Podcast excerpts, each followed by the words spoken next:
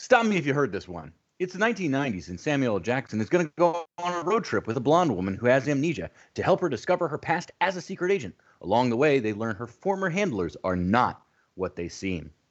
Okay, but this isn't a Marvel movie. It's 1996's The Long Kiss Goodnight. Hops and box office flops. A place where we can celebrate the underdog films, the bombs, the disasters, the much maligned movies that have drowned in their infamy. So please sit back, grab a beer, and enjoy the show.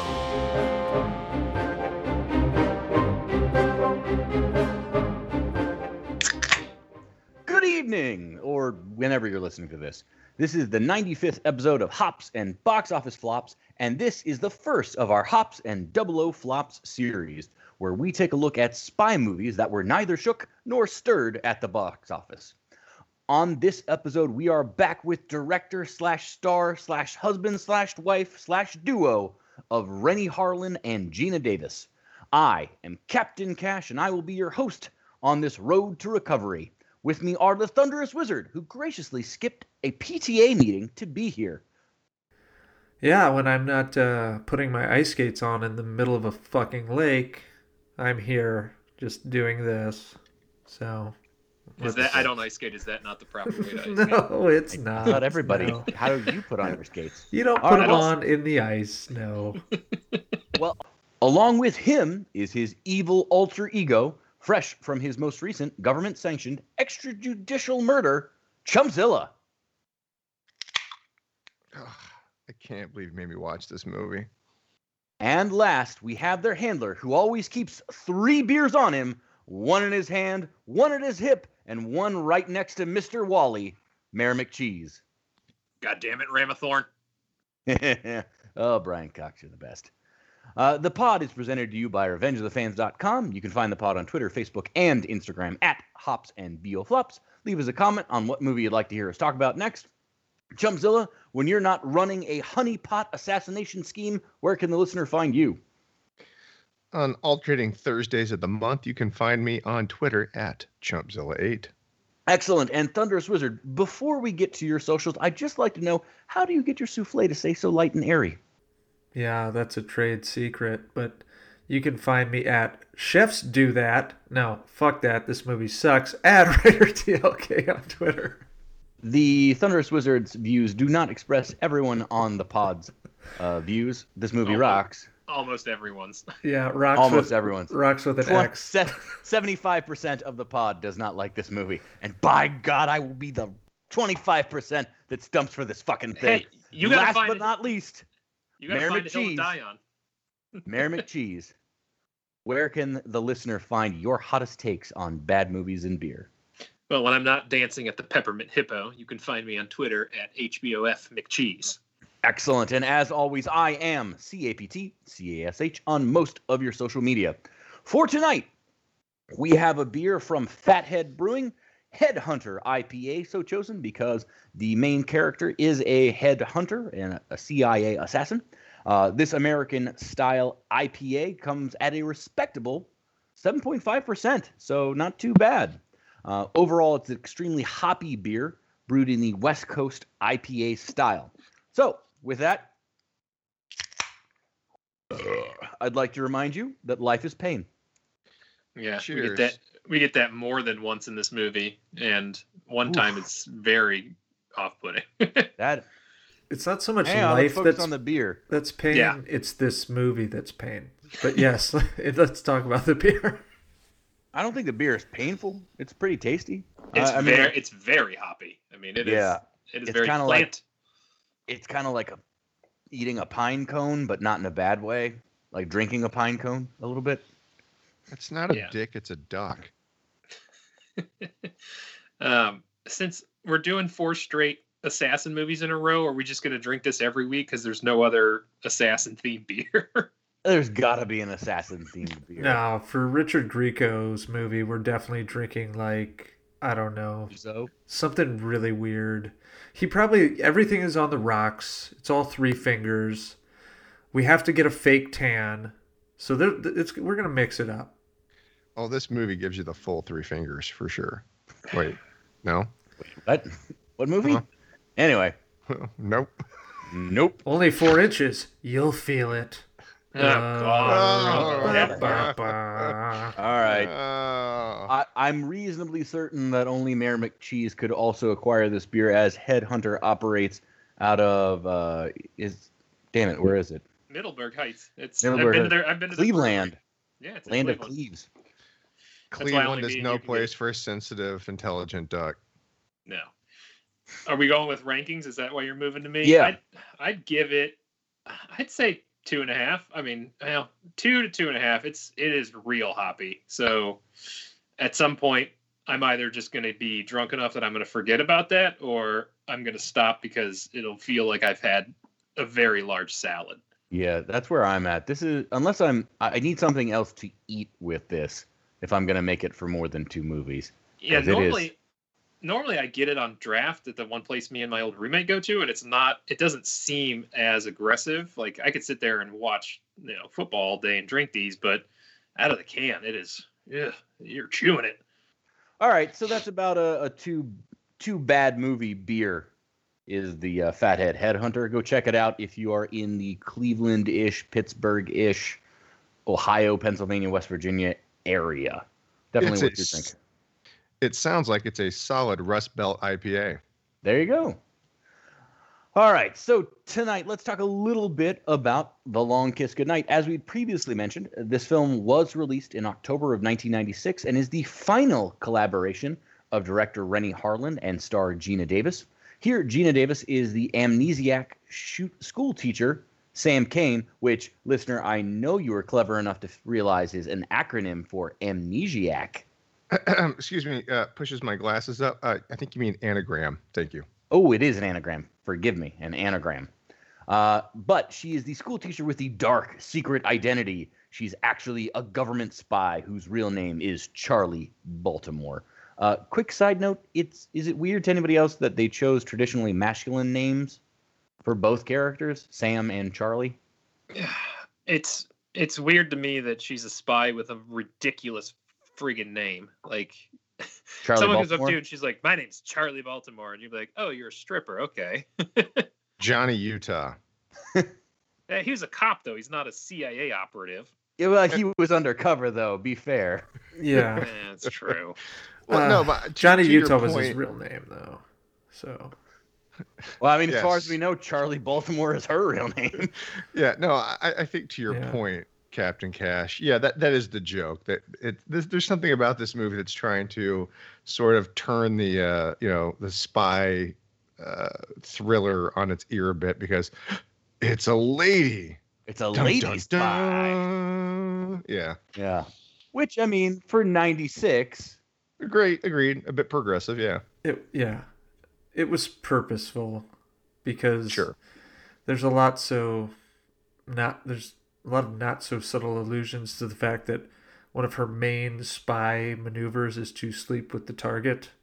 the honeypot, a Yeah. classic. Uh, that's amongst other really gross things that Shane Black wrote into this one.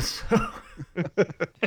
Shane, Shane Black definitely had plenty of gross to sprinkle on here, but uh, also along for the ride, and perhaps I think we can maybe all agree the best part of this film Samuel Jackson is here as Mitch Hennessy, a shady private eye with a past who is helping Sam find the truth about herself.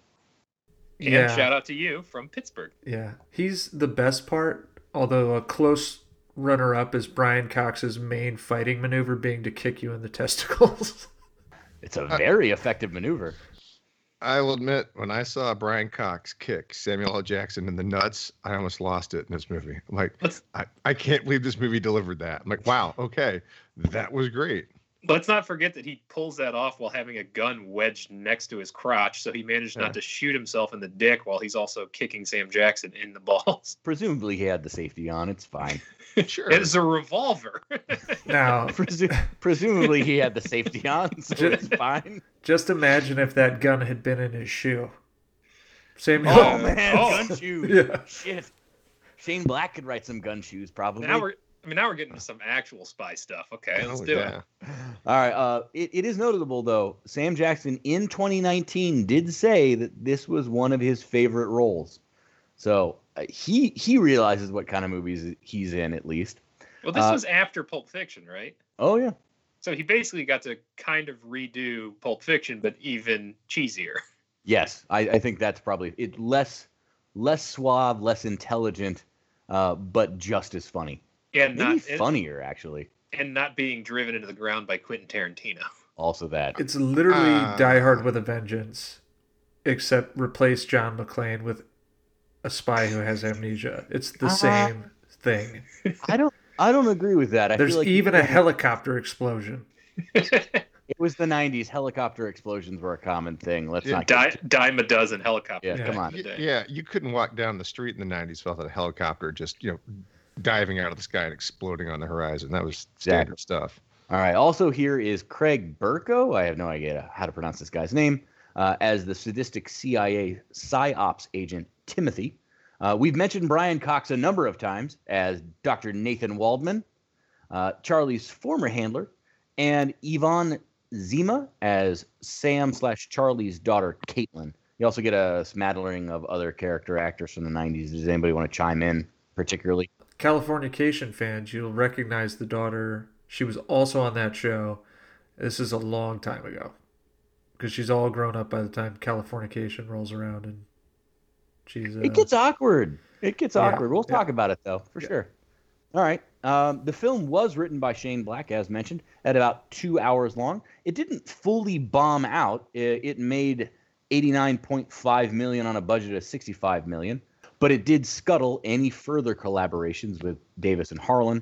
Uh, it was actually pretty well received critically, with 70% on Rotten Tomatoes.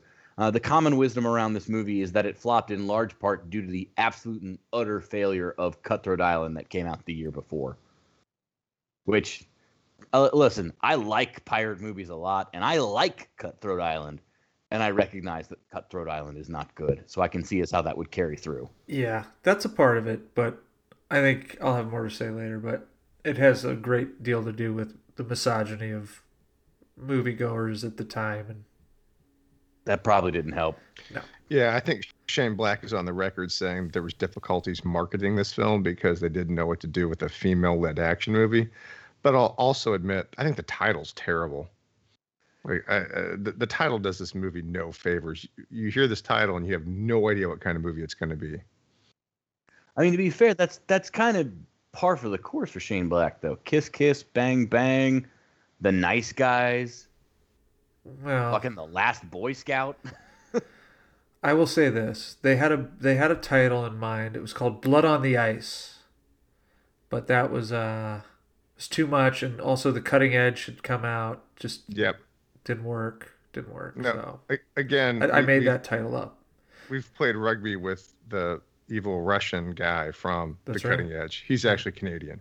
He was the uh, stunt Listeners. stunt coordinator on this movie, not because the she can't fucking skate. Let's go. All right.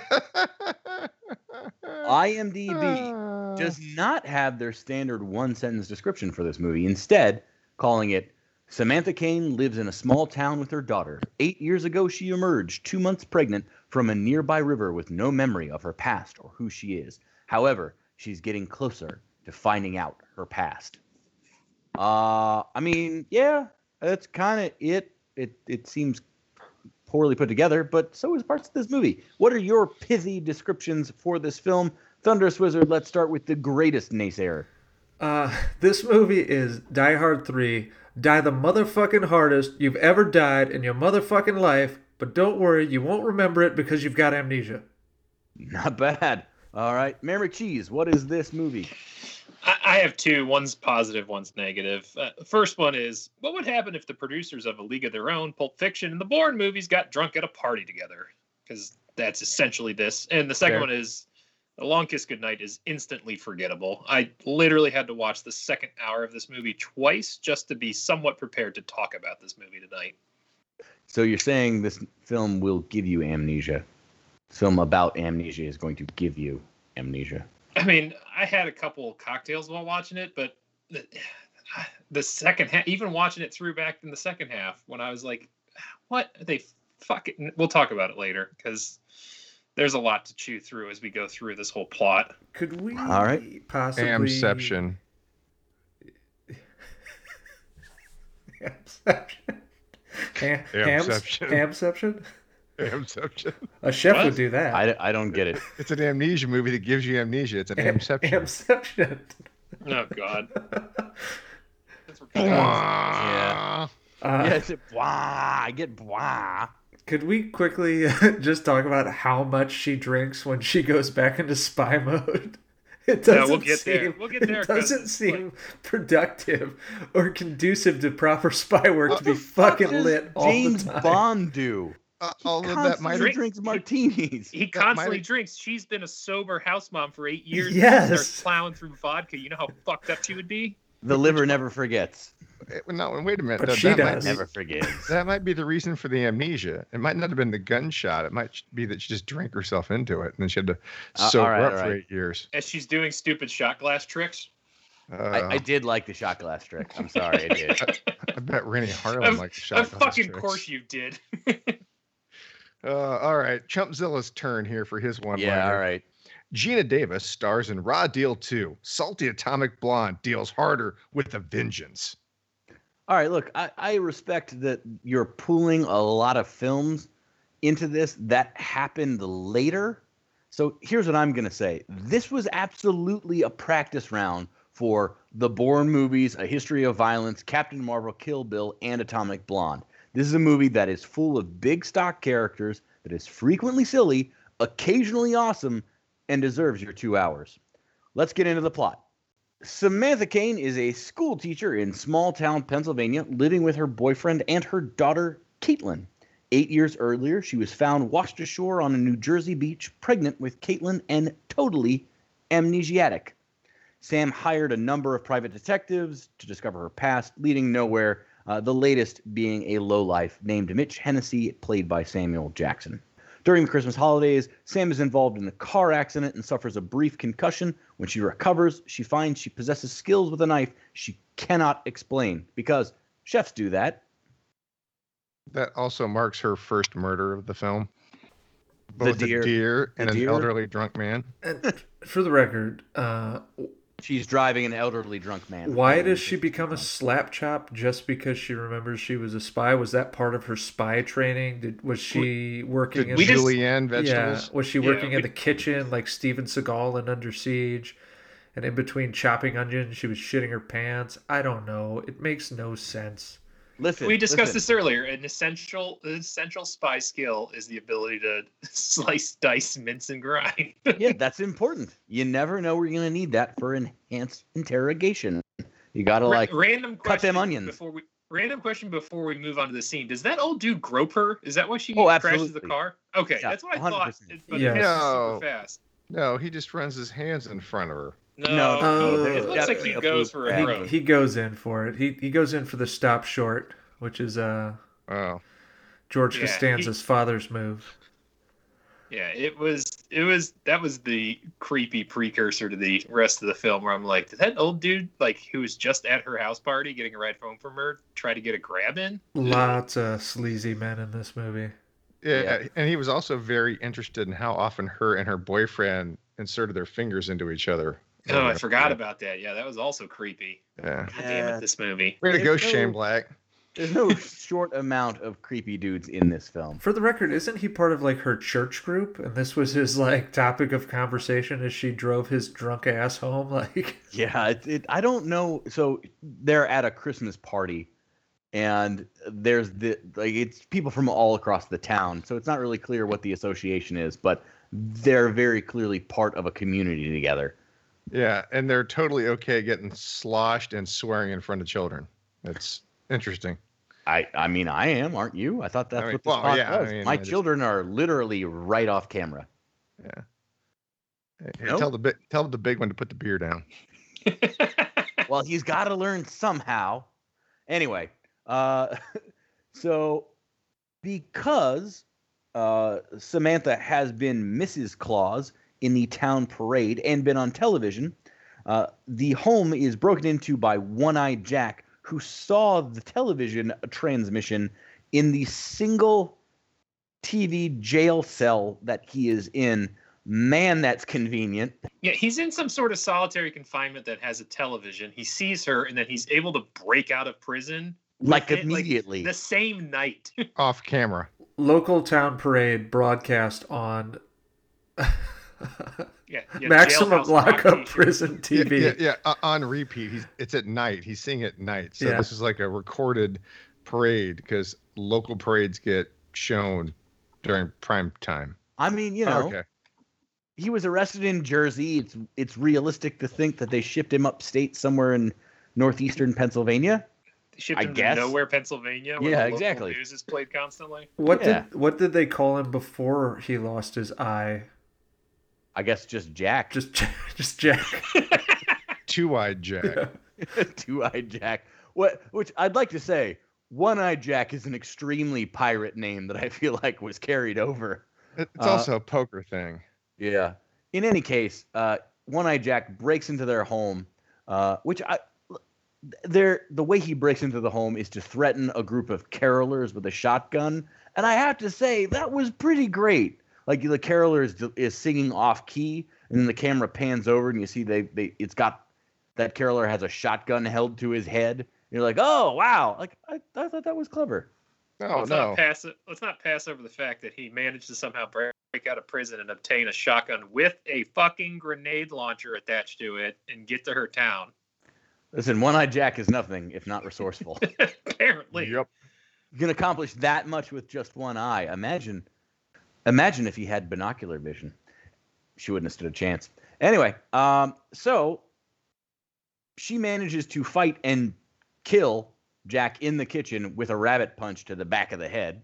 Uh, and worried that she would put her daughter Caitlin and her boyfriend Hal in danger, Sam decides to leave with Mitch, and they're gonna go chase down what they can because they Mitch brought a suitcase that belonged to her in her old life. Oh, They're gonna go wait, find I- some answers feel on like- the road. I feel like we just skipped something there. So she murders a guy in her kitchen, and then it's just road trip time. I mean, self-defense. Guys, I, I gotta go by myself now because obviously, um, I murder people. Uh, No, no, no, no. I oh. I feel like you very easily explain that to the cops. This dude broke into my house. I managed to somehow kill him. Chefs Uh, do that. Chefs do chefs that. do Yeah. chefs do do Chefs that. Uh, do that. larger point. Uh, is right. There, there are no cops in this movie. They, they never, they never appear, uh, ever, even in the most high intensity of circumstances. Are we just gonna ignore when she picks up her daughter like like a sack of garbage and heave hose and her? her into the tree. So, okay, so to set the scene, that grenade launcher shows up when One Eye Jack blows a hole in the side of the house. And to protect Caitlin, Charlie, Sam picks up Caitlin and throws her through the hole in the wall all the way to the treehouse, which is a good 20 feet You- away. You at guys least. played. You guys played rugby. That's like the, the back of the pants, back of the collar type throw to get someone off the field. It's- Correct. Yes. Yes. Uh, Okay, I, I just want to go on the record here. I, I have thrown multiple toddlers in my day, and I cannot get that kind of distance. So, no offense, Geena Davis, but I I don't see you throwing a toddler out the hole of the second story of a house all the way to a tree house. Uh, She's an uh, assassin, it- bro. I'm sorry. discriminate were You trained by the distance away. CIA? CIA? Yeah. Were you trained by Brian Cox, the great uh, Walden? I I'm not guarantee saying I wasn't. a weekend with Cox, and you could really throw some stuff around. Yeah, My for day to sure. use blanks. You could do it with a Uh, pistol in your pants motherfucker. With good All right. form and everything.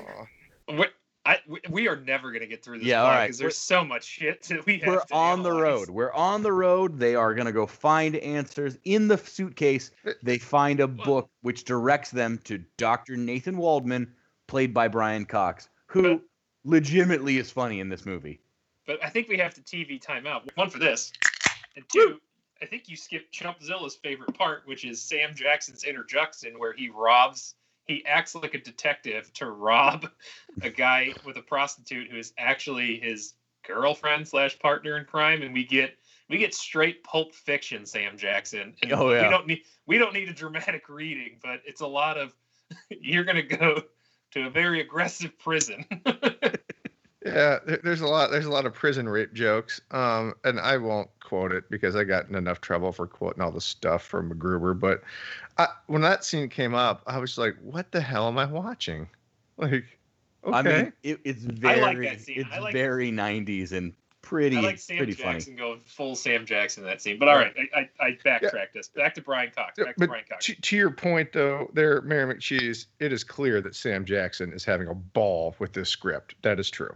Moving on. Yes.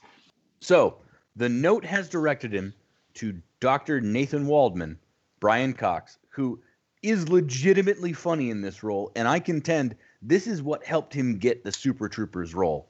I I think they they asked him, and we're thrilled to have him, but he's really funny in this. Like he's got some great lines.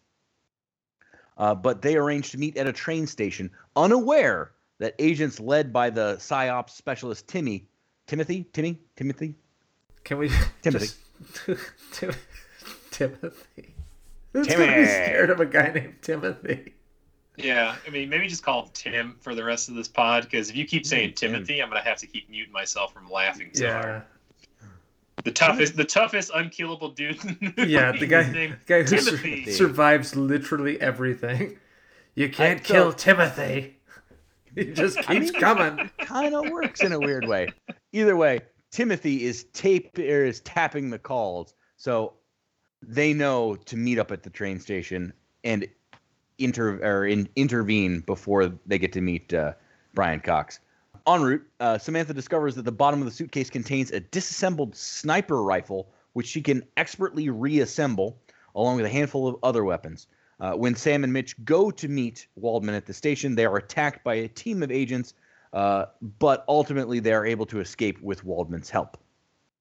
No one picked up that suitcase and was like, "Wow, this thing is fucking heavy." Yeah, this this is not just clothes, very obviously, because it's like sixty pounds. Nope, just just scarves, just a bunch of scarves. And when Geena Davis discovers, I'm sorry, when Charlie Baltimore discovers that there's a hidden panel in her suitcase, she gasps and screams in terror, like, "Oh my god!" I'm like, I, I, "What is it? A severed head? Like what? Oh, it's disassembled gun parts. Oh yes, And then she expertly puts it together. horrifying." Yeah, and then she just snaps it together. And hey, newsflash, folks, uh, that doesn't come back again, really. I mean, she uses it as binoculars, but that's it. It never gets fired after the time she accidentally shoots it at Sam Jackson in the hotel. Can we just quickly address that this is a team of expert assassins who proceed to fire a thousand rounds, killing everyone in the train station except the targets? This is not high level assassination work to murder everybody in the train station. All right, stop, stop, stop. Because you have to address the fact that their overall terrorist plan is to make 9 11 an inside job. So I'm not sure we're dealing with the highest caliber of terrorists to begin with.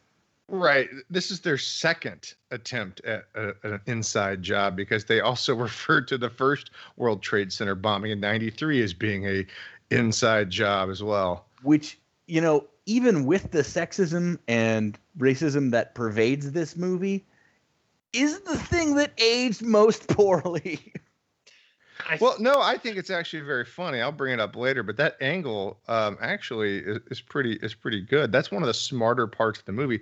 They don't do nearly enough with it, but it's one No, of the no, no, I- smarter parts of the movie. i mean when they call the original world trade center bombing an inside job Oh no, I, I- guess they're trying to make this a political thriller, but that Yeah. like that's literally all they invest in is a couple throwaway lines, and the rest of it's just big dumb explosions. Yeah. But hey, if we're going to talk about that train station scene, are we not going to talk about the small frag grenade that turns into an enormous fireball? That that that turns Did into the ha- fire tunnel from Judge Dredd. okay okay okay yes, listen yes. listen yes that happens but the lead up to that is so brilliant where sam jackson is talking to to geena davis okay here's what we're gonna do we're, you're gonna do this i'm gonna do that we're gonna do this and the grenade lands and he just fuck it run for your life it's amazing it is fucking hilarious Uh, going back to what Thunderous Wizard said, th- when they started shooting in the train station, I was like, "Oh, this is where they got the scene from that Call of Duty Russian airport thing from, huh?" it's like they're just gonna go in and murder everybody. Oh yeah. There's a hefty No. amount of people just like dual wielding submachine guns, like like uh, Wild- like shooting Yeah. every which way. Tra- trained military assassins that are just killing civilians in the dumbest way possible. But you know, we're supposed to just be like, "No, yeah, it's fine. It's good. It's cool. Move on." Yeah, you've got people with like Uzis and like Scorpion machine pistols, like trying to hit people from like 30 yards away. Yeah, those guns aren't effective at that range. They're just spraying bullets into crowds. All right, we gotta we gotta keep going. We're never Yeah. gonna get this done. So they do escape with Waldman's help, uh, and they learn that Sam is actually Charlene Charlie Baltimore, who disappeared eight years ago, uh, and it's just gone completely dark. They're not sure if they can trust Waldman, so they ditch him um, and leave him to, behind to seek out another person, Luke, uh, who is played by David Morse, who I think that's his second time on the pod because he was here for Drive Angry. Yes. Yes, he was here for Drive Angry. This is also Shane Black, obviously Renny Harlin, and Geena Davis Geena the second Davis. time as well. Yeah. Welcome back. Worth noting that David Morse is basically playing the evil version of himself from Drive Angry. Or is he playing the good version of himself in Drive Angry, the evil version? Anyway, um, Yeah. they they think that he might be Charlie's fiance, but Waldman catches up with him and tries to tell him that no, Luke is actually the most late eh, was Charlie's last target for assassination, uh, codenamed Daedalus. Um, but Luke manages to kill Waldman and straps Samantha into a water wheel uh, above some freezing ass cold water and repeatedly submerges her, tortures her, trying to get information from her. Uh, in doing so, we do set up where Charlie manages to free a, a hand, finds Waldman's body in the water, reaches into his open fly, and fishes out the gun right next to Mr. Wally. This is some excellent setup and payoff. I don't care what anybody says. Uh, it's actually one of his more clever things, and he recycled it in Kiss Kiss Bang Bang. Oh, there we are. Uh, Val Yeah. Kilmer says the exact same thing. Like, uh, homophobic uh, henchman will not frisk you here, so he always keeps his little tiny pistol there. a Derringer Yeah. right by the dick. Well, I'm sure he's got plenty of room and because that man has no dick, so there's a lot of room to store the. Well, I was about to say it's it's not it's not a Wayne's World level two uh, or Wayne's World two level um, payoff, but it is it is nice back to back where he talks about his three guns and then she fishes it out. But I Yeah. I think you I think you jogged over the main point of the water wheel is that that torture knocks her brain back into starting to remember who she is. Right. That that's exactly right. We start to get flashbacks of her remembering herself as Charlie Baltimore. My only gripe with this scene is that they kill Brian Cox off screen, and you're just like, oh, and he's underwater now. I No, think no, that's I think have that was his gripe- choice.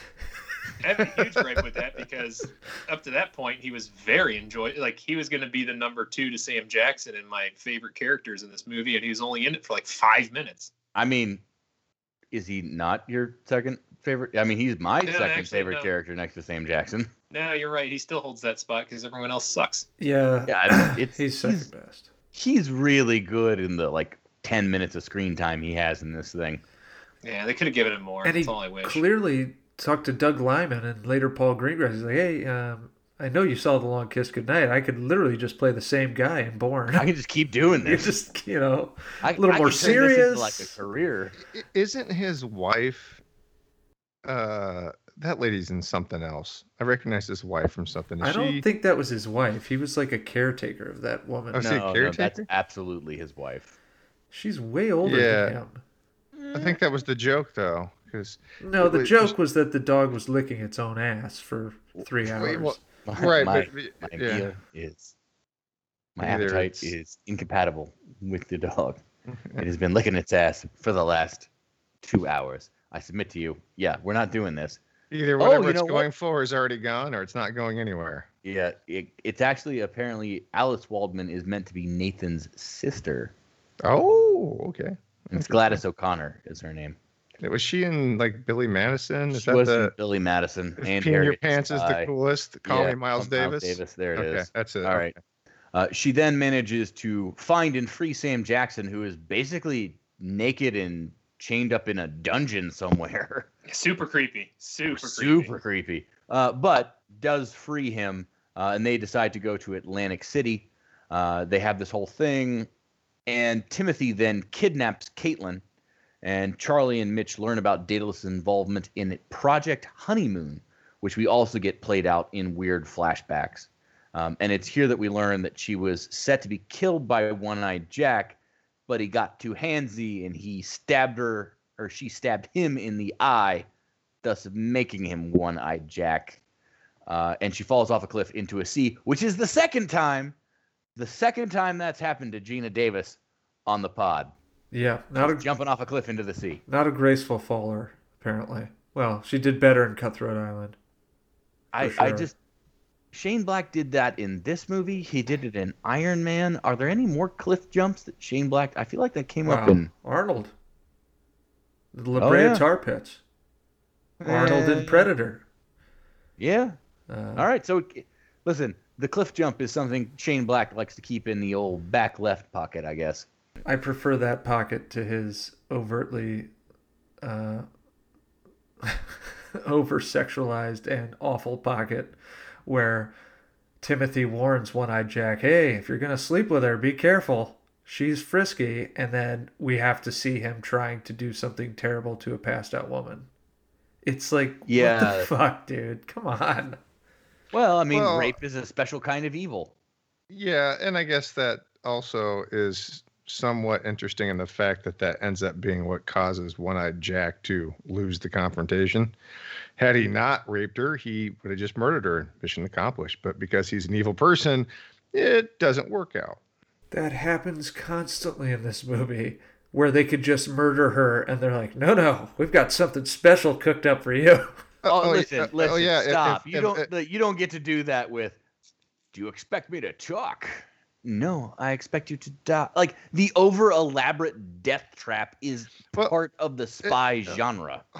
But hold on. I think what really bothers me about the setup for that in this movie is that in that train station scene that we're well beyond now, when she's first approached, the dude's like dumbfounded by her amnesia. Like, you really don't know me? Just fucking shoot her.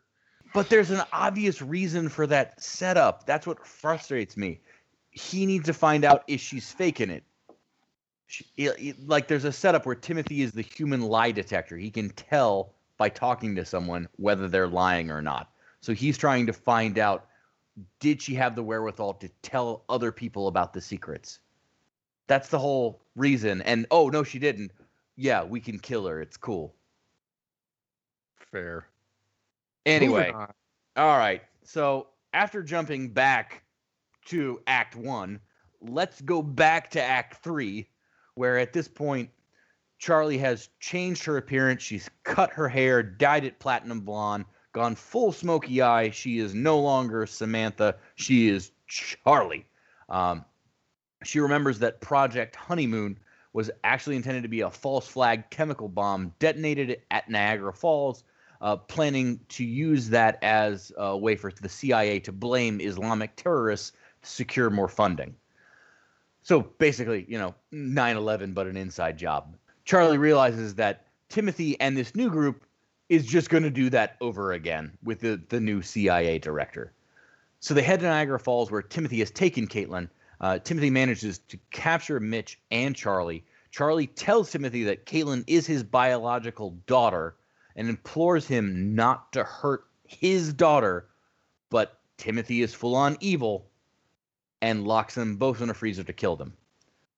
Fortunately, Charlie had managed to fill Caitlin's doll with gasoline to blow the door off this freezer, which I really there's a lot of goofy over the top shit that happens in this movie, but a a baby doll filled with gasoline was enough to blow the door off a freezer. That was that was a lot.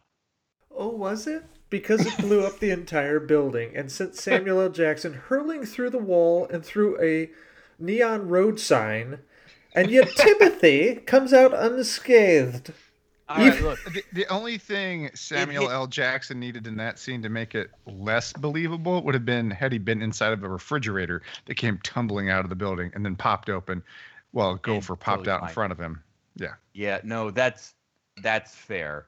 I will say though that it wasn't just the baby doll full of gasoline. There was Mhm. it, it was related to kerosene that caught Yeah. fire and exploded. There, there were barrels of fuel, yes, Yeah, on the so other side not- of the freezer door. So explain that scene to me.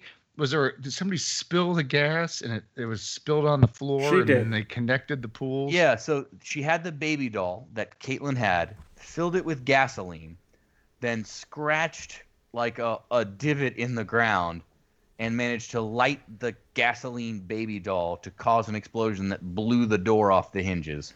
But she emptied the gasoline buckets prior. Remember, she was just in the basement doing the Yeah. Gruber, shooting Yeah. everything in sight. And they're like, "Oh, look at all the gasoline down there. If we light yeah. it up." Smells, it smells like gas in here. I mean, they they explain it, but Yeah. for me, think- this this I is the one time where I'm like, works. This is your this is your one time. Yeah, this is that's your one like, time, this- and you're like, this is unbelievable. oh, this, this was it. feels like a lot. This feels like a lot. This this is the one time for me the entire time. I'm Do- like, this Do we feels need like to talk about the ice skating again? Yeah. No, Can, no, we, we don't. please? We're Can not we going back. We're going forward. Go back forward to the, and only the forward. slow motion hockey stop, just for a second. nope. Going forward. All right, so they break out of the freezer, uh, and they free Mitch, uh, and then Charlie goes to attack where they've set up this area to basically kill everybody. Uh, but this forces Timothy to launch the attack early, while Caitlin, being the precocious child that she is, locks herself in a cage on the truck that is carrying the goddamn bomb. Child. Charlie chases the truck, uh, overpowers its driver, and diverts it from the Christmas parade to the Niagara Falls International Bridge, which leads to Canada. And Timothy and the agents attack them from a helicopter. Mitch arrives by car, picking up Charlie and Caitlin, but not before we get one of the most over the top kills on Timothy, where Charlie uses a man's body weight to ride a string of Christmas lights up the top of a bridge where she grabs the gun from the body Gun that was on fire. out of On his fire. pants. It's a burning corpse. She's using a burning corpse as her counterweight. Gun, yes, gun and was then on fire. shoots Timothy Out who of the is in the helicopter. helicopter, riddles him full of holes, which certainly would have killed him.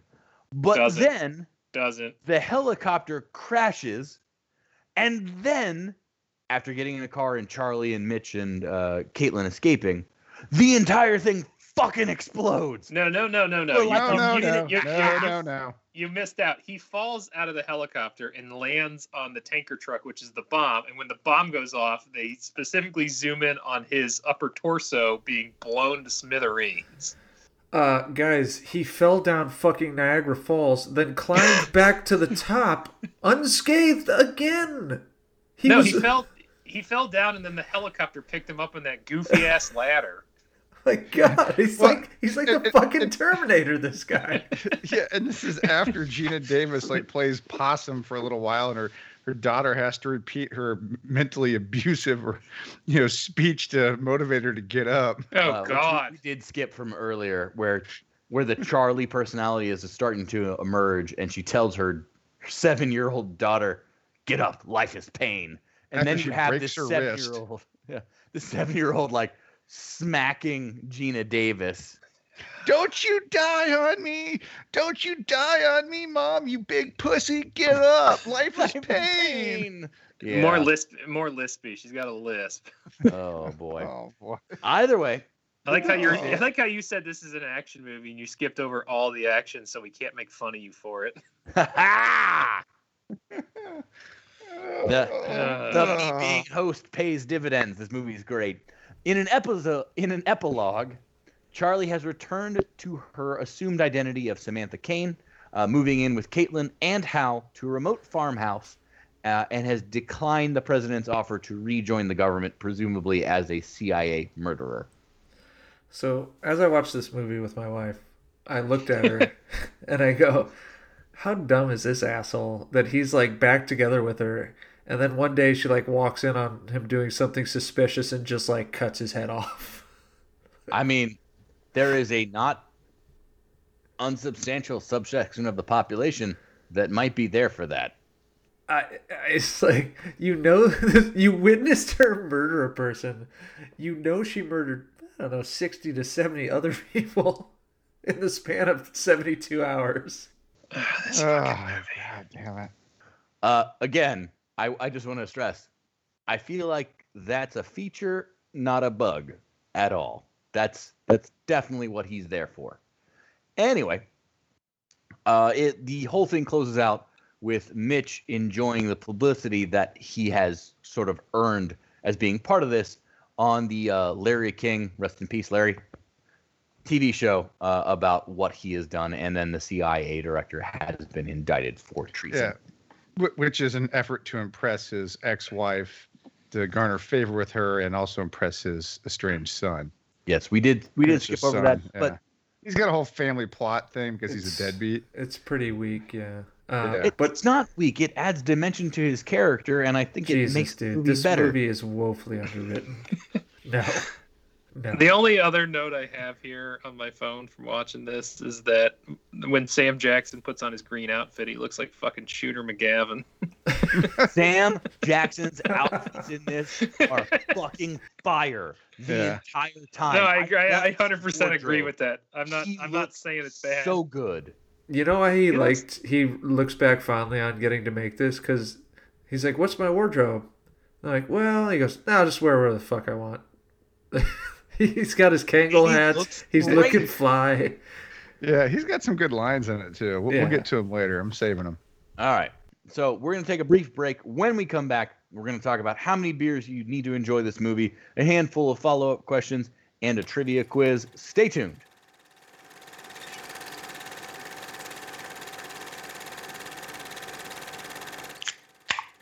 All right, welcome back. We are talking The Long Kiss Goodnight. We have just recapped the plot. Now we're going to go around the horn. How many beers do you need to enjoy this movie? Let us start off with Chumpzilla. How many beers you need to enjoy this film out of six? Well, if this movie was only an hour and a half long, I'd give it four beers. But because it's a grueling two hours, this is easily a six beer movie for me. And I'd say it's a mix three pain, three enjoyment. It's just so dumb. You have to dumb yourself down to get through it and not question all the plot holes and uh, just absolutely Again, ridiculousness I don't of think this it's movie. plot holes. It is ridiculous. There's there's I- plenty of stupid. lack lack of plot, un, under plot, underwritten. Again, I I don't don't know, but yeah, that at all. it's. I'll go on the record saying this is not the worst movie we've ever done, but it is probably one of the dumbest. I I- rest my case. I don't see a problem with that. Mayor McCheese. God, I'm. I mean, if I have to do conversions from me drinking scotch and watching this, and then into beer, eh, the first half of the movie was definitely a six beer movie, just because it was awful hearing her do her like, I don't remember who I am bullshit, and the second half of the movie was That's also Geena six- Davis's wheelhouse, though. It, it's also a six beer movie. I'll give it five to be kind to you, but goddamn, they're not enjoyment beers. Listen, this is a, this is a struggle bus. Don't don't do this for my benefit. Well, I- it's six I- beers, it's six beers. I feel like we need to save the six for something that's truly painful across the board. And you know, some of this I did get some laughs out of, which shouldn't have been parts I should have laughed at. Like when the child is hitting Geena Davis and she's like, life is nothing but pain, and like that's just stupid.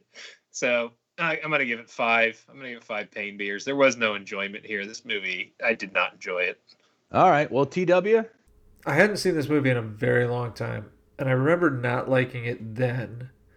I like it probably even less now because I love action movies. This is not a good action movie. I have to say five pain beers. it was really hard to get through two hours of this. You could have trimmed 20 minutes out of this movie easily. It's far too long, and it meanders for a lot of it. What did what did Mrs. Wizard think of it? Well, she was getting a real kick out of me laughing hysterically at all the stupid shit that happened. She's like, "You really, you really hate this, huh?" It's like, "Oh yeah, this sucks."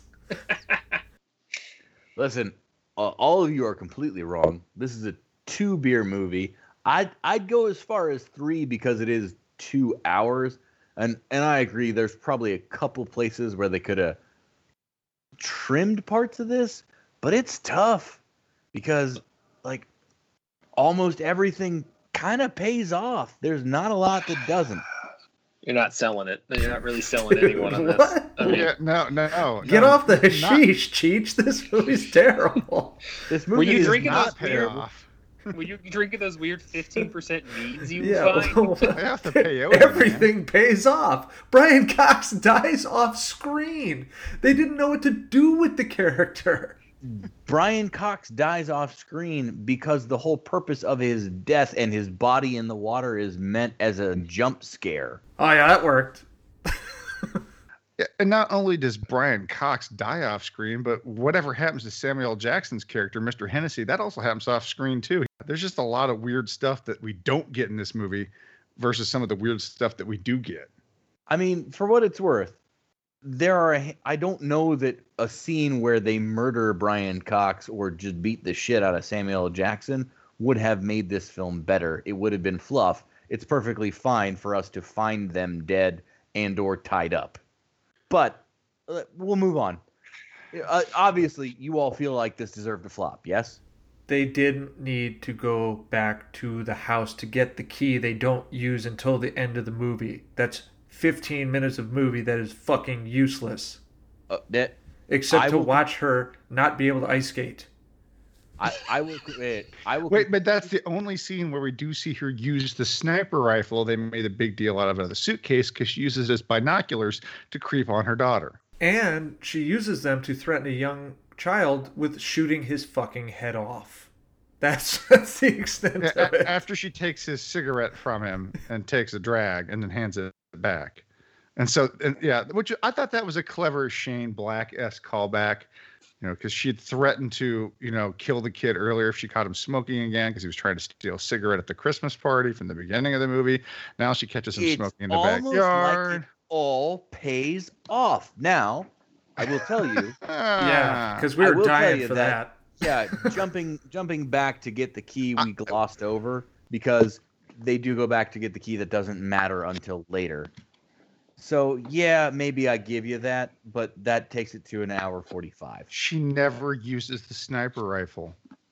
She does not. I mean, it, it appears again, but I'll agree. Okay. You could yes. truncate the first half an hour to 45 minutes of the movie where she's just a normie and not have to do all the, oh, chefs know that. I'm a chef. Oh, I- I it slices, disagree it dices. That that's building the Slap Sam chop. character. That's building the Sam character as someone you care about. And the whole point of the Charlie character is that she is dislikable, that she is a bad person.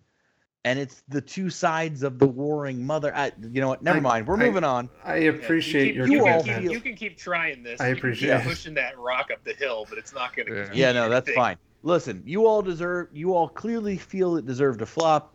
I feel like this movie didn't deserve to flop. I want to ask: Is there anything that could have fixed it? What What could you have changed that would have resolved whatever issues you have? Okay, Thunderous Wizard. Uh, I just want to say, uh, I am I, I, I am a little surprised because action movies sold still at this point, but this movie came out in a year of huge male-driven action movies: Broken Arrow, From Dusk Till Dawn, Executive Decision, The Quest, which was a flop, Mission Impossible, uh, The Rock, Eraser, Independence Day, uh, Ransom came out right around this. Some The, murderers. the around. Ghost in the Darkness came out the same day as this. Uh, and Mighty Ducks 3 came out a week before this. So this was surrounded by stuff that was also flops, but also probably more appealing. And uh, the, the only way to fix this movie is to trim some of the fat and to make her storyline a lot more cohesive because it's sort of a mess. There's a lot of shitty dream flashback things that just don't are not cut into the movie particularly well. At one point, she's staring into the mirror of her dead self, and her dead self Yeah. cuts her throat. It's- Yeah, no, I, I actually completely agree with you here. My only way to fix that movie, that's the thing that aged really poorly because as she's looking into the mirror, her, her other self has this weird, like flowy, stormy background that just I- I- yeah, I- there, there's I don't know what- Yeah, she gets the glamour I'll- shot treatment. yeah. Let me run with yeah. This, uh, Captain Cash, because what you're saying here is that listeners, we do get these weird fantasy-esque, f- like flashback dream sequences that don't fit in with the rest of the movie. And I don't even mean like her memory flashbacks. I'm talking about these mirror looks at her like zombie self. It's like this weird supernatural angle that's like, wait, what the fuck kind of movie am I watching here? Well, I Like, mean, is she haunted worth, by? Is she haunted by her past? Is that a Yes. ghost? Yeah, well, I mean, she's she's playing two separate characters. She's playing Samantha Kane and she's playing Charlie Baltimore, and they're at war with her. No, And I- the I way see- they choose to visualize that just doesn't quite work. Wait, but it's a supernatural angle, and this is not a supernatural movie. It just doesn't. Mm, it doesn't fit. So it is presented very supernaturally. It feels like Renny learned the wrong lessons from when he directed Nightmare on Elm Street Part Four. Like he's like, oh, that would be cool Yeah, in fair, this, but fair. it doesn't work in this. And I did want to make it pretty clear. It's not that I think that a woman, uh, a female-driven action movie can't sell. I think that audiences uh, weren't buying into it because audiences are typically uh, stubborn and kind of stupid in that way. So it was 1996. It hadn't really been done that many times before. And they're like, well, how can she be the action hero? Why isn't he the action hero?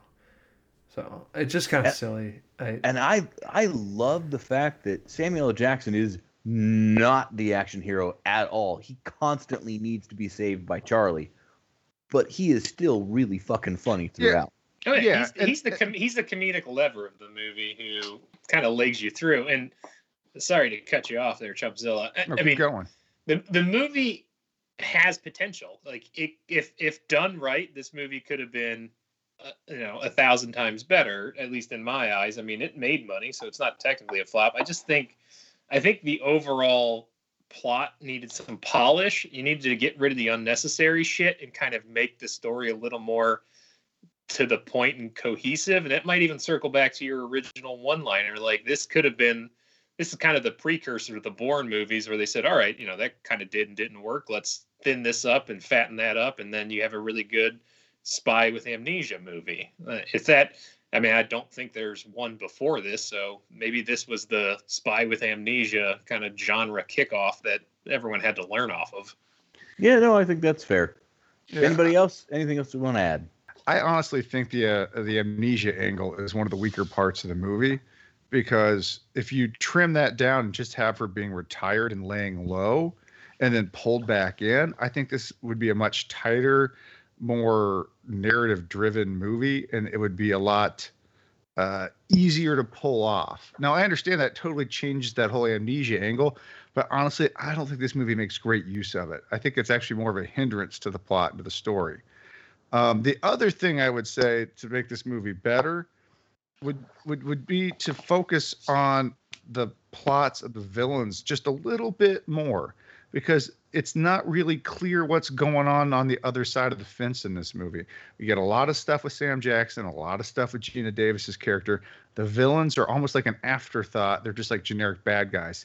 It's not real clear to the casual viewer what exactly the evil plan is. Like it's it's just you don't really understand what's going on, and and then it just it ends in explosions. David Morse needed not to exist. His character served no purpose. So Well, it's just like get- an extra character. They wanted the torture scene, so that they manufactured Yeah, a torture but, scene, but you you you, know, could have done that a different way. Timothy can serve all that exposition, leave the room, and it's just some rando that gets murdered.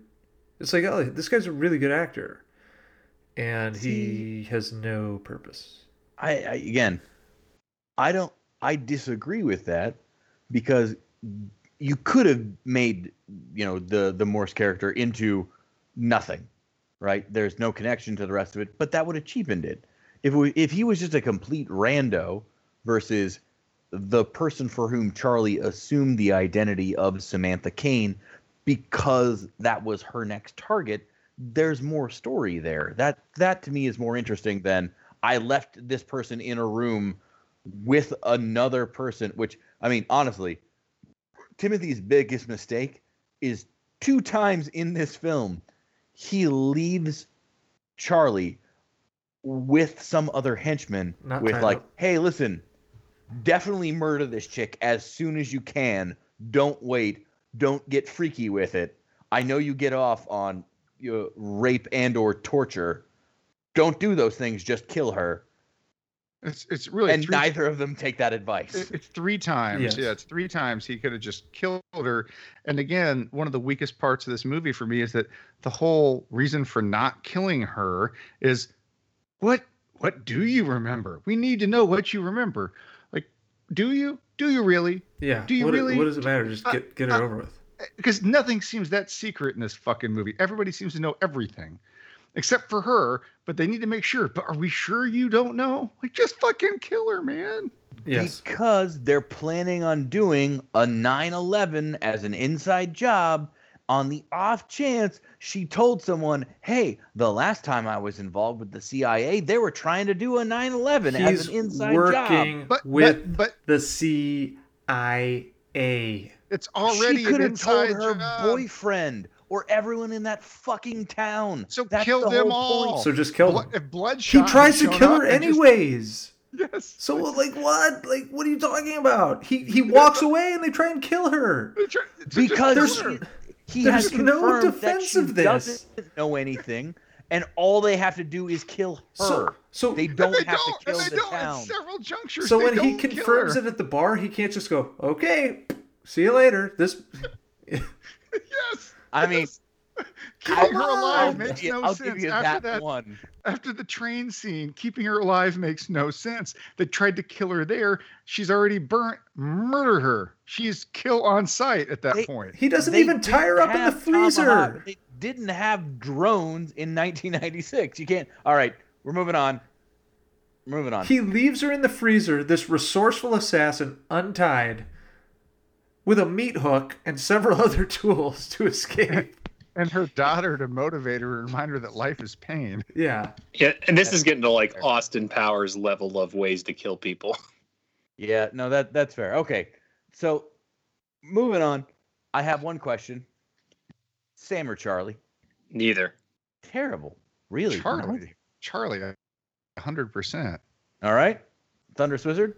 You know, Geena Davis is a very pretty woman. Uh, I prefer Sam Oh, no, that was Julia Roberts. Sam Kane to, to Charlie, who is overly aggressive, appears to have just been in a street fight, and smokes like a chimney. so Honestly, for me, it's a coin toss because on the one hand, Sam as a redhead is, is very pretty. On the other hand, Charlie might murder me at any moment, and that's pretty. That's pretty exciting. So, could go So, either hey, way. Let's uh, let's use this little segment here to point out that I think one of the smarter parts of this movie was how they played that little love scene interaction between her and Sam Jackson, where Sam Jackson turns her down. I did Yes. like that. I thought that was pretty clever. I thought that was smart, and I'll give Shane Black some credit for that because that was definitely subverting expectations. So to set the scene, what has happened is Charlie has assumed full control over the body that is Sam and Charlie's body. She's cut her hair, she's dyed her eyes black. She makes a pass at, at Sam Jackson. Sam Jackson turns her down because he feels that what Charlie is trying to do is kill Sam by sleeping with someone else so that it will hurt the Sam persona. Yeah, yeah, that's a thing that happens in this movie. I think the better question is who's more unkillable, Timothy or Mitch Hennessy, who both suffer just Oh, horrific amounts Well- of, of bodily harm throughout this movie. I mean, for what it's worth, in the original script, Mitch was supposed to die, but they screened it in front of audiences, and audiences were like, "You can't fucking kill Sam Jackson." You can't Bring kill his the best back. person. Can't be able to kill the best person in this movie. And it's pretty obvious he was supposed to die in that last car scene. Because even my wife's like, oh, he's going to die, huh? I was like, no, no, they thought there was going to be a sequel. Okay, and let me segue there because oh, hold on, hold on, I, hold on. I want to. Well, no, no, they did think there was going to be a sequel, and I know what the sequel pitch is up to as recent as literally a couple years ago. This is a fact. I, I want to know you here for this. Now, keep in mind, this is Renny Harlin, Geena Davis's ex-husband, pitching this.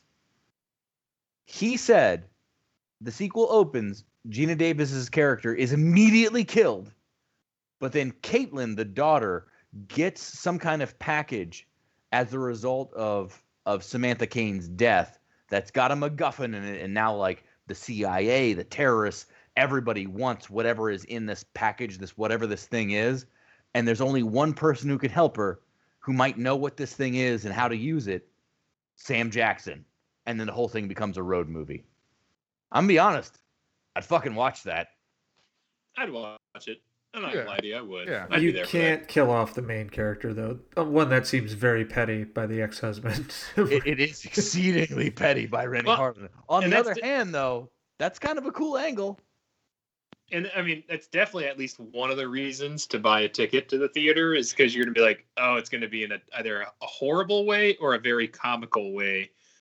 Yeah, well, I think that angle works really, really well if you market this and you pump it up as another Geena Davis movie, and then she dies in the first 15 minutes, and then you're like, what the fuck? And then the rest of it's like a wild, you know, crazy road trip movie. You know, that works. Like that works. Like that. I think that would actually have probably created some buzz.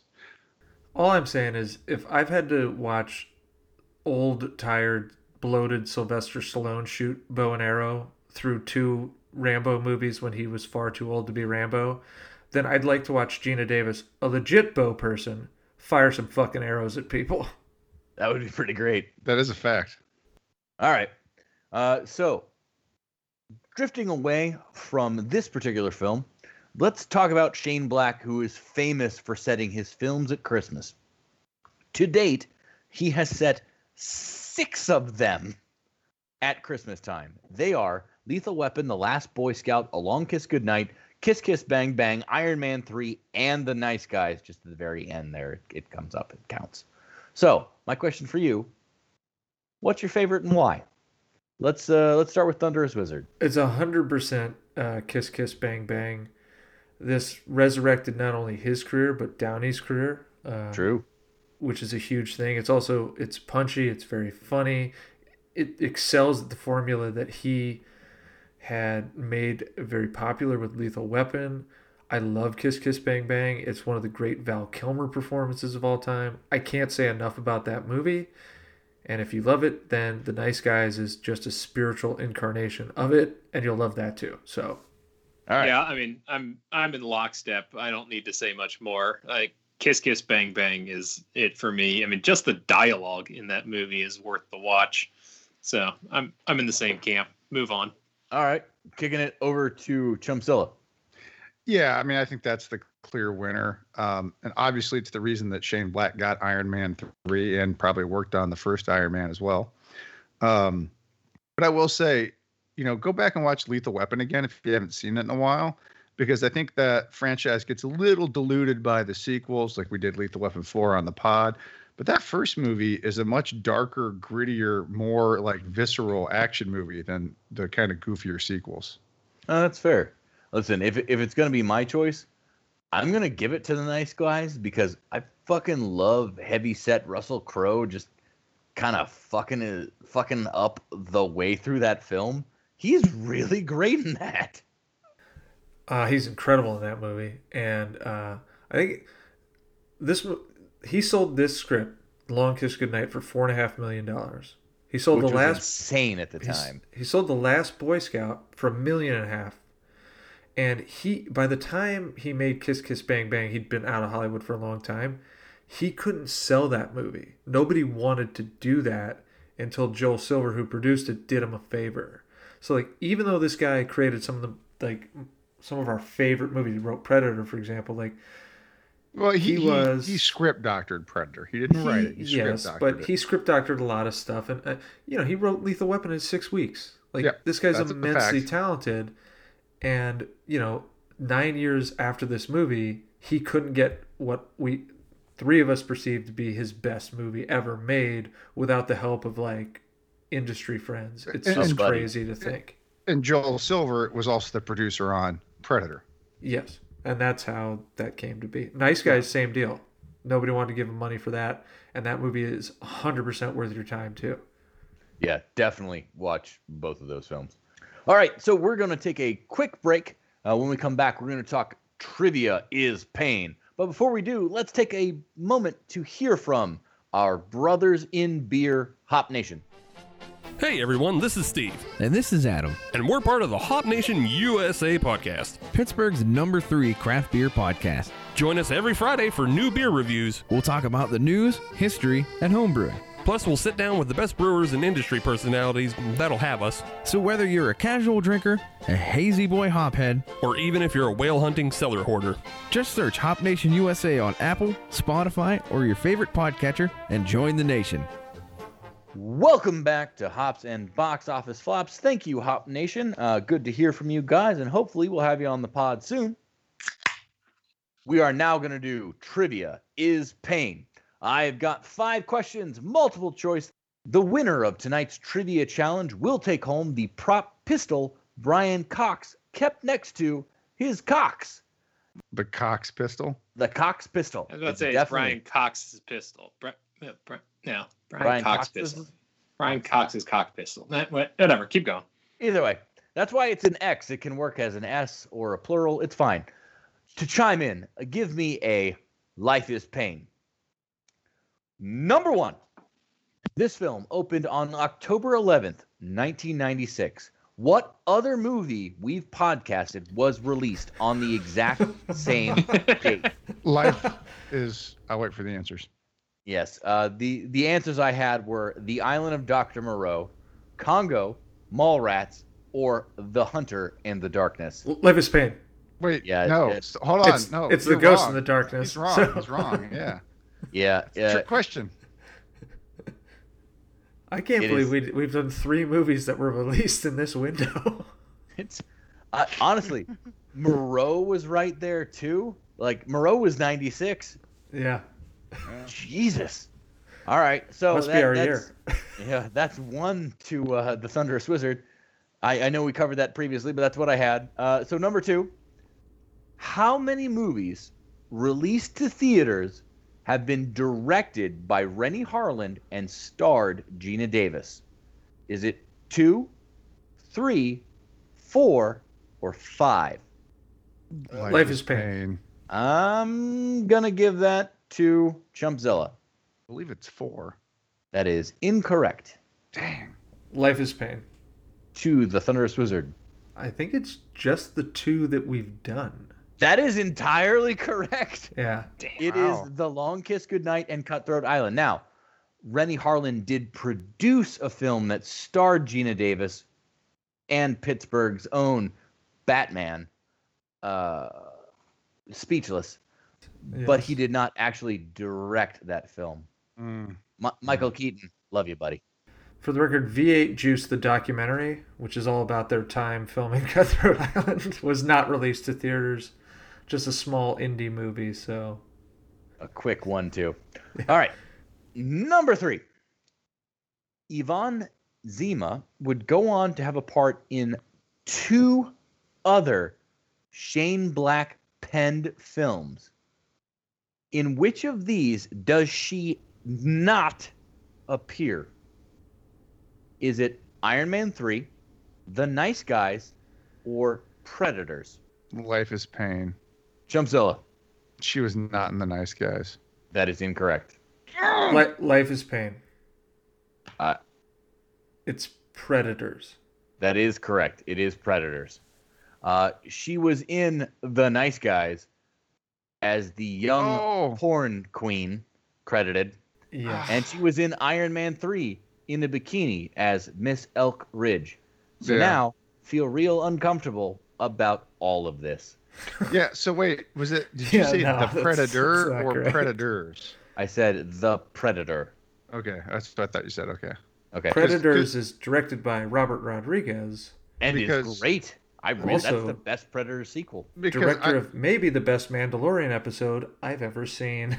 I'd like to throw I'd like to throw a challenge flag because the Thunderous Wizard said predators, not the predator. No, you don't know. Yeah, I knew what movie it was. I've believe me, I've suffered through Shane Black's revival of the Predator. Thank you very much. I, I actually watched that again this week, and uh, uh, yeah, it did not improve on repeat viewing. No. I still have not seen it as much as I love Thomas Jane. TJ, I love you, buddy. Oh, uh, All right. Don't don't don't do it. Don't Number do it four. Number four. Ms. Zima is not the only child actor who would go on to do more in Hollywood. The other child actor, Edwin Hodge, who plays Mitch's son, Todd, would go on to have a part in what storied horror series? Extra point if you can tell me the character's name. Was it A, The Purge? Was it B, Saw? Was it C, Paranormal Activity? Was it D, Insidious? Life is Pain, Thunderous Wizard. The Purge. That is correct. Holy shit. Thunderous Wizard has Wow. run away with this. Wow. I mean, Wow. he- wow. Wow. Yeah. Wow. Oh, wow. That is Wow. four for four. The Thunderous Wizard. Would you like the extra point? What is the character's name? I don't know his name. It is Dante Bishop, the leader of the resistance. All right, wrapping it up. Number five. n- Like, there's no chance any of you have. Thunderous Wizard absolutely has done this. This is basically for your own pride. The studio considered using a male lead instead of Geena Davis. Which 1990s action star was considered? Was it A, Steven Seagal? Was it B, Arnold Schwarzenegger? Was it C, Jean Claude Van Damme? Was it D, Bruce Willis? Life is Pain. I'm going to give it to the Thunderous Wizard. Bruce Willis. That is incorrect. That's shocking because he went and did this years later in the whole nine yards. A little, a little bit. I, I sort of feel like that's who they wanted to get to play One Eyed Jack, but they settled for the other guy. Yeah. All right. Any so Mayor McCheese and or Chumpzilla. Your options. What am I? Steven Seagal, Steven Seagal, Arnold Schwarzenegger, Jean Claude Van Damme. Life is pain. Chumpzilla. JCVD. That is incorrect. Damn. That leaves All right. just you, Mayor McCheese. I I am going only I'm only picking this to piss off the Thunderous Wizard, Steven Seagal. That is correct. The butt shitter. Oh my god, would this have been a fucking train wreck then? Could you imagine him in this movie? Just I so didn't even like this thing. I, yeah, I, I something cannot picture him feeling up Sam Jackson. That would have been a totally different scene with with Steven Seagal. Just saying. No, Which of it. those four have worked for you? I I'm feel sorry. like What, Bruce Willis would have worked. They've worked together. That could have Yeah, happened. I mean, but then I guess it would have felt super derivative of Die Hard with a Vengeance. Or in some ways, Pulp Fiction. Anyway, But I mean, this is Yeah, True Lies too, what, so it's 94? like it's the same deal. You know, like True Lies, he doesn't have amnesia, but he's the a spy in homebody. plain sight. Yeah. Yeah. Wait, Total Recall? Yeah. Don't ruin my recommendation, please. Oh, All sorry. right. T T Dubs, do you do you instantly like this movie more if it's Diane Lane instead of Geena Davis? Well, Diane Lane's such a oh jeez. What a what a she's a wonderful, wonderful Yeah. human being. National treasure. Perennial Oscar nominee, or at least should be. Academy, if you're listening to this, you've screwed up for many years. Yes, every movie is better with Diane Lane. Fact. So let me ask a question here, because I think the Thunderous Wizard sort of hinted at this earlier. I do think, to a certain degree, this movie was a bit ahead of its time, um, and we obviously got a slew of female-led action movies in the early to mid 2000s and and and teens, right? Do you think like you could rework this movie and have a remake with like Charlize Theron or Angelina Jolie or you know somebody like that, one of the contemporary stars? Do you think you could do this movie again today and I make it hit? They did it with Jolie though. It's called Salt. Salt, yeah. You know, like You got, it- a, you got you got Atomic Blonde. I'm just saying, like, could you do this movie again with Sam Jackson and make it work? Call it Listen. Captain Marvel. I mean, I don't think it's Geena Davis's fault. That's the point. Like, yeah, yeah, no, I agree. I, I mean, I don't love her in the role, but I also didn't love Craig Bierko in the role. So Yeah, Which is No, she does a insane good because job. It's, it's Craig does such a good job. Like he's he's that creepy, smarmy. Like he's he's more handsome than he should be. I thought Uh, it he- worked. yeah, he's Mr. Zsasz. Yeah, a little bit. That's I, it, it, it took me till right now to make me think that's what he reminded me of throughout this whole movie. Was watching Birds of Prey, and I'm like, oh, that's that's that that's the the weird guy. Yeah, that's him. Victor Zsasz. Geena Davis, she does a good job. It's the whole the whole thing needed to be polished. I mean, Yeah, she, tighter. She, she was fine in it. It's just she wasn't. You know, she was given the script, and that's what she did. All right. Well, let's move on. Thank you all for listening to the 95th episode of Hops and Box Office Flops. We're going to jump into recommendations. Uh, let's start off with Mayor McCheese. Mayor, what are you into this week? Oh man, I actually finally have a show that I and you guys know me, and I constantly complain how I have no time between kids and work. Um, I finally have found a show that I can binge watch. It is Servant on uh, Apple TV. Um, if you like M Night Shyamalan Ding Dong, he is an executive producer on it. Um, it is in the, I guess, if you want to put horror more supernatural, but I don't want to give anything away, so I would highly recommend Servant because it is the only show that I've binge watched binge watched in probably the last two to three years since I've started having kids. That is my recommendation. Excellent. Chumpzilla, what do you got for us? Okay, I've got a IFC channel uh, TV show that's now on Amazon Prime. I think it's also on Hulu. It is Brockmire, starring Hank Azaria of Simpsons fame and several movies as well. But he plays a down and out uh, baseball announcer who's got massive uh, personal problems, including his wife being a sex addict and he d- devolving into a raging alcoholic. And uh, it was on IFC. It's four seasons long. I think now all four seasons are streaming. And I've I've caught just a couple of the episodes, but uh, it's a pretty good show, and it's you know kind of a dark comedy, but you know yeah, Hank Azaria is pretty funny. So check what it was out. that name again?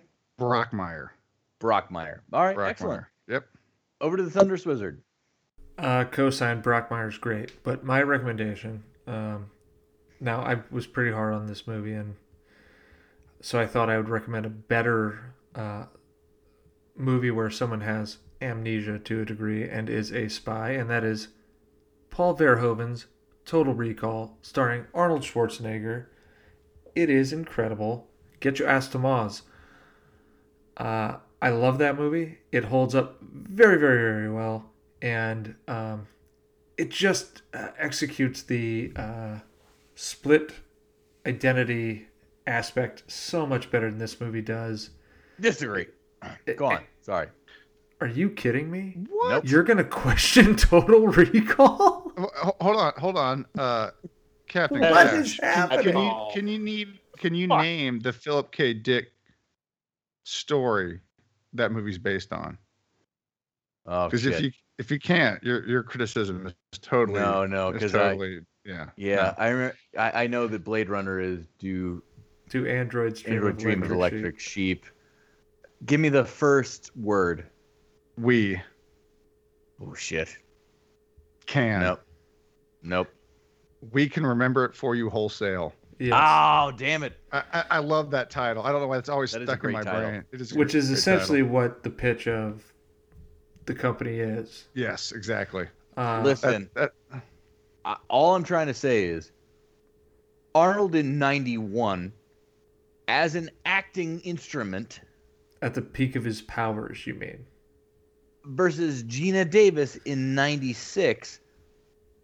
I I don't think like listen. Uh, you're I've- picking I've a seen Ro- weird, saw Total weird hill to die on. I saw Total Recall in the theater as a nine-year-old child, so trust me, I get it.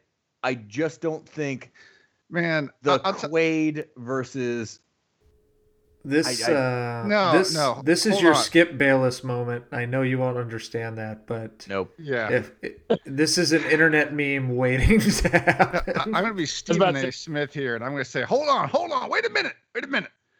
That And a li- scene with the. X-ray scanners holds up to this day, and that is a great action sequence. And there is nothing, nothing in the Long Kiss Goodnight that even compares to that X-ray scene. See you at the potty, party, Total Richter. Every- Again, everything. th- those are Everything is magic. quippy, fun things.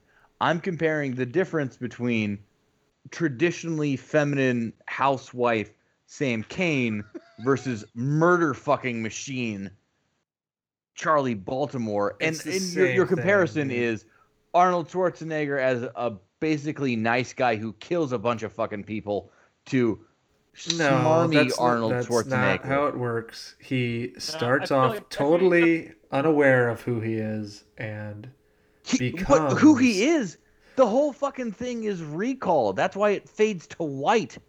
yeah, but he All starts the was a movie as a guy that works at a construction, site. He's like leads a normal life. Like y- these movies are not comparable. I'm sorry. I'm really Oh, sorry. no, no, no, Like, no, I'm, listen.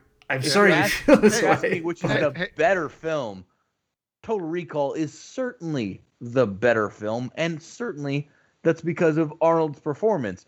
But if Well, you're and asking me to compare who played two characters better, Geena Davis played the two characters much better than Arnold did. It's the movie's execution of it.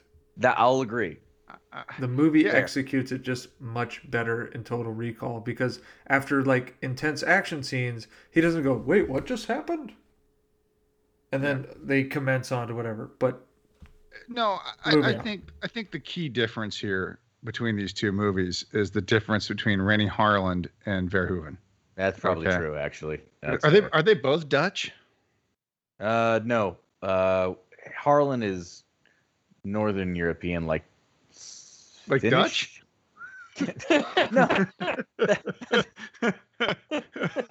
Thank you, American geography classes. Uh, No. Uh, no, but no, my, I guess my point is though I think that the oh yes he's Help us he's Finnish, Renny Harlin. there it is. He's Yeah, Finnish. so, so anyway, no, I think the key difference here is Renny Harlin versus Paul Verhoeven, because I think Verhoeven has a much better uh, sense of satire and a sharper sense of wit, and also he's better with the action stuff.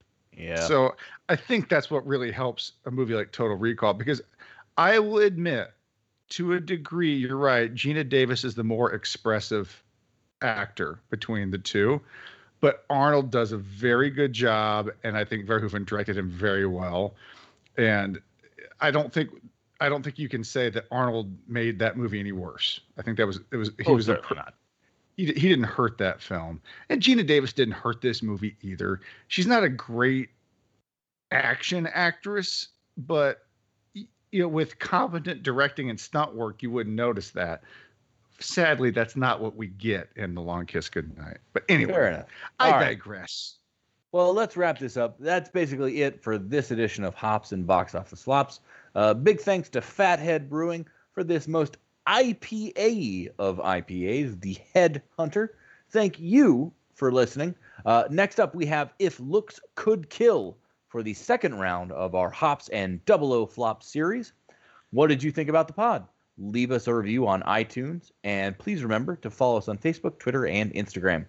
Thunderous Wizard, if the folks want to reach out and touch you, where are you? When I'm not on Mars, battling Cohaagen and providing the people air, I'm at WriterTLK on Twitter. And Mayor McCheese. When I'm not talking to the space version of myself in a mirror, I am at HBOF McCheese. And Chumpzilla.